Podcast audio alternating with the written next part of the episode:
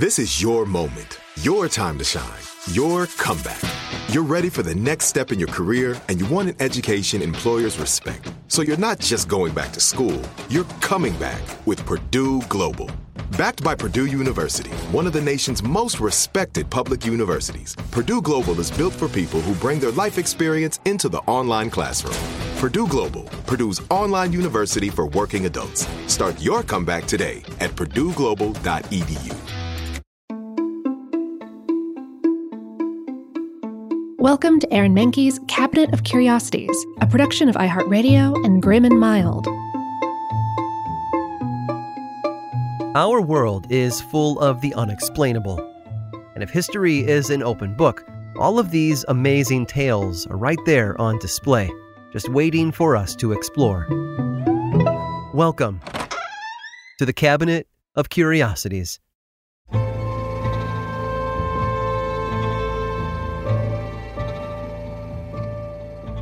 While it might defy logic, oftentimes the surest path to military victory is the least obvious one. And sometimes that path isn't even on the battlefield. Knowing the odds were stacked against the American colonies in the Revolutionary War, George Washington and Benjamin Tallmadge relied on another facet of war to try to turn the odds in their favor espionage. In fact, they created an entire spy ring that may well have won the war for them. And from 1778 to 1780, this spy ring was instrumental in keeping Americans in control of their own destiny. Known as the Culper Ring, this approach was so secret that George Washington himself ordered Tallmadge to keep him in the dark as to who the actual operatives were. All the better to protect their identities, of course. Thanks to the Culper Codebook, historians have since been able to decipher the messages that were sent between various parties, involving and keeping American intelligence a few steps ahead of the British Army. It used a numerical code system for common words, and once those numbers were cracked, the story unfolded. For instance, 727 referred to New York City, 223 meant gold, and 355 meant lady. But 355 may have meant much more than that. It may well have referred to one specific lady, a lady who was herself an American spy. It wouldn't be the first time a woman had been overlooked by the enemy. Take, for instance, a major leak sprung by British Major John Andre. While speaking of an impending attack on the Americans, Andre didn't think twice about speaking freely in front of a housewife named Lydia Darragh, who listened intently and then relayed the news to George Washington. Andre interrogated everyone in the house after the leak came to light. Everyone, that is, except Lydia. After all, surely all women held the same beliefs as their husbands. Right? The lady of the Culper ring, though, this Agent 355, is still unknown to this day but it's believed that she was a member of a high ranking loyalist family in New York City, a hotbed of British activity during the war. There, she would have had access to all the chatter of British nobility in the colonies. And that's when the biggest intelligence breakthrough of the war surfaced, thanks largely to the efforts of 355, ever overlooked in the company of her enemy. You see, while reports dried up with the British in the South, on their return to New York City, the reports began coming from an unnamed operative in the field. These reports claimed that an American general was in cahoots with the British and covering for Major John Andre's comings and goings, and the intelligence was clear about who that was. Benedict Arnold was a traitor to the revolutionary cause, and this revelation came, by most accounts, from Agent 355. After all, most other Culper spies had already fled New York City by that point, avoiding the heat from British counterintelligence. Yet this breakthrough finding led to the arrest and execution of Major John Andre. And while Benedict Arnold escaped, the turning point had, well, turned. In the aftermath of this massive plot unraveling, the British began sweeping up anyone they even remotely suspected. According to some reports, this may have included Agent 355, who was held aboard the prison ship the HMS Jersey. There, she gave birth to a son and soon died amidst horrid conditions. Correspondence among the Culper spy ring largely dried up after her death, leading more credibility to the belief that it was the still anonymous Agent 355 who was at the heart of it all. Robert Townsend, the head of the Culper ring at the time, fell into a depression. Rumor has it that he was romantically involved with Agent 355, although with all the secrecy surrounding their group, it isn't likely that we could ever prove that.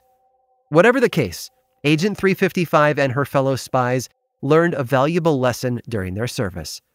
You never know what you might hear when people think no one is listening.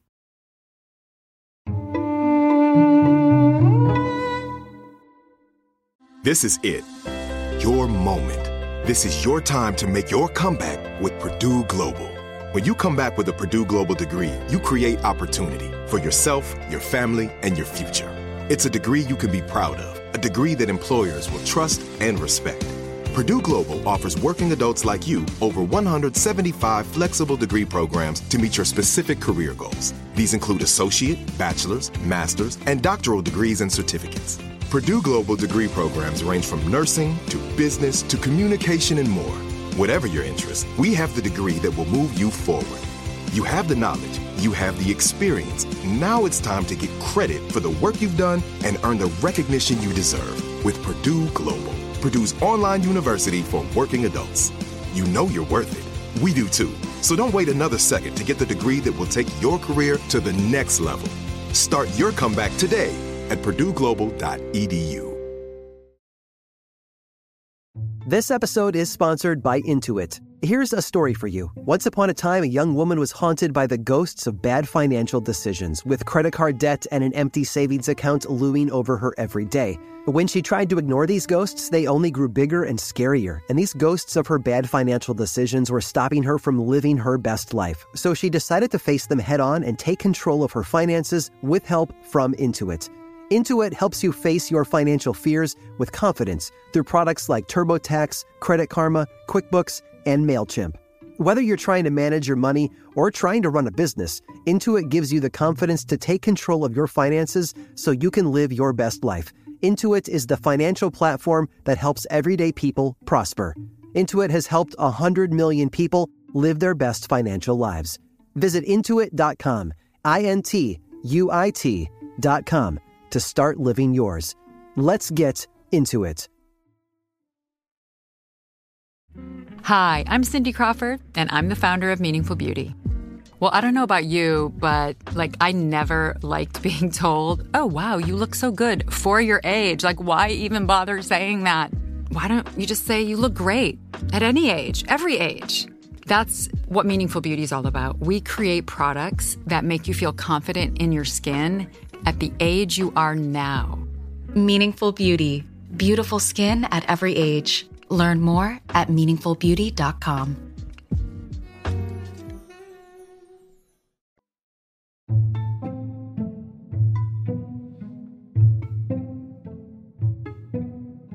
Whether it's searching the ocean's depths or climbing the tallest mountains, there are certain individuals who feel an urge, a hunger, to push themselves to the extreme. They aren't satisfied behind a desk or standing on the sidelines. They feel a calling to challenge what's possible by accomplishing the impossible. Perhaps none more than Donald Campbell. Campbell was born in Surrey, England on March 23rd of 1921 to a speed demon of a father. Sir Malcolm Campbell had been a Grand Prix racer and speed record holder on both water and land. It seems his son was destined to follow in his footsteps. Instead, Donald tried to join the Air Force at the start of World War II, but was denied entry due to a bout of rheumatic fever when he was younger. Instead, he supported the war effort by working as an engineer on military vehicles. After the war was over, on New Year's Eve of 1948, Campbell's life took a drastic turn. His father suffered a series of strokes and passed away unexpectedly. He was only 63 at the time, still relatively young, but he'd led a much longer life than most others in his line of work. After his father's death, Donald joined up with his father's chief engineer, Leo Villa, and the two continued Sir Malcolm's work in setting speed records on land and water. Campbell started in 1949 by racing his father's old powerboat, the Bluebird K 4. The K 4 was a hydroplane which would glide across the water once it reached top speeds. And as American racers started beating his father's existing records, Campbell knew that he'd have to make some changes if he hoped to compete. So he modified the K4 to reduce drag on the water, and in 1951, he managed to reach 170 miles per hour. If only his success had lasted. On one unfortunate attempt to break the record, the Bluebird K4 was destroyed, and it wasn't long before another racer had moved the record up again. Campbell now had to beat 178 miles per hour. He and Leo got to work on a new Bluebird, one made of metal and powered by a jet engine. Dubbed the K 7, his new hydroplane proved to be a roaring success. Between 1955 and 1964, Campbell set a whopping seven world records and reached speeds as high as 286 miles per hour. Now, he might have had one eye on the water, but he also had his other eye back on land. Several years earlier, a racer named John Cobb had set a land speed record of 394 miles per hour, and Campbell was determined to beat it. He had a new vehicle design called the Bluebird Proteus CN7.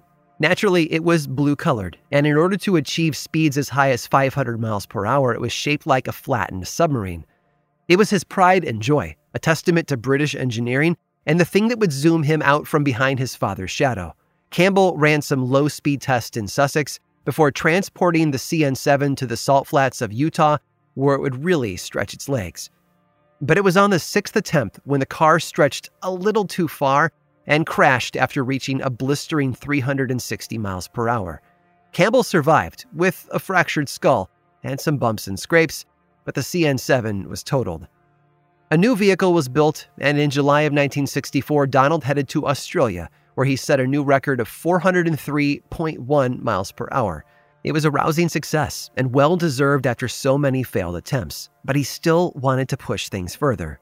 And to do that, he had to build a car with a different kind of propulsion. Enter the Bluebird Mach 1.1, otherwise known as the rocket car. It was designed to reach a top speed of 840 miles per hour with the help of two Bristol Siddeley rocket engines.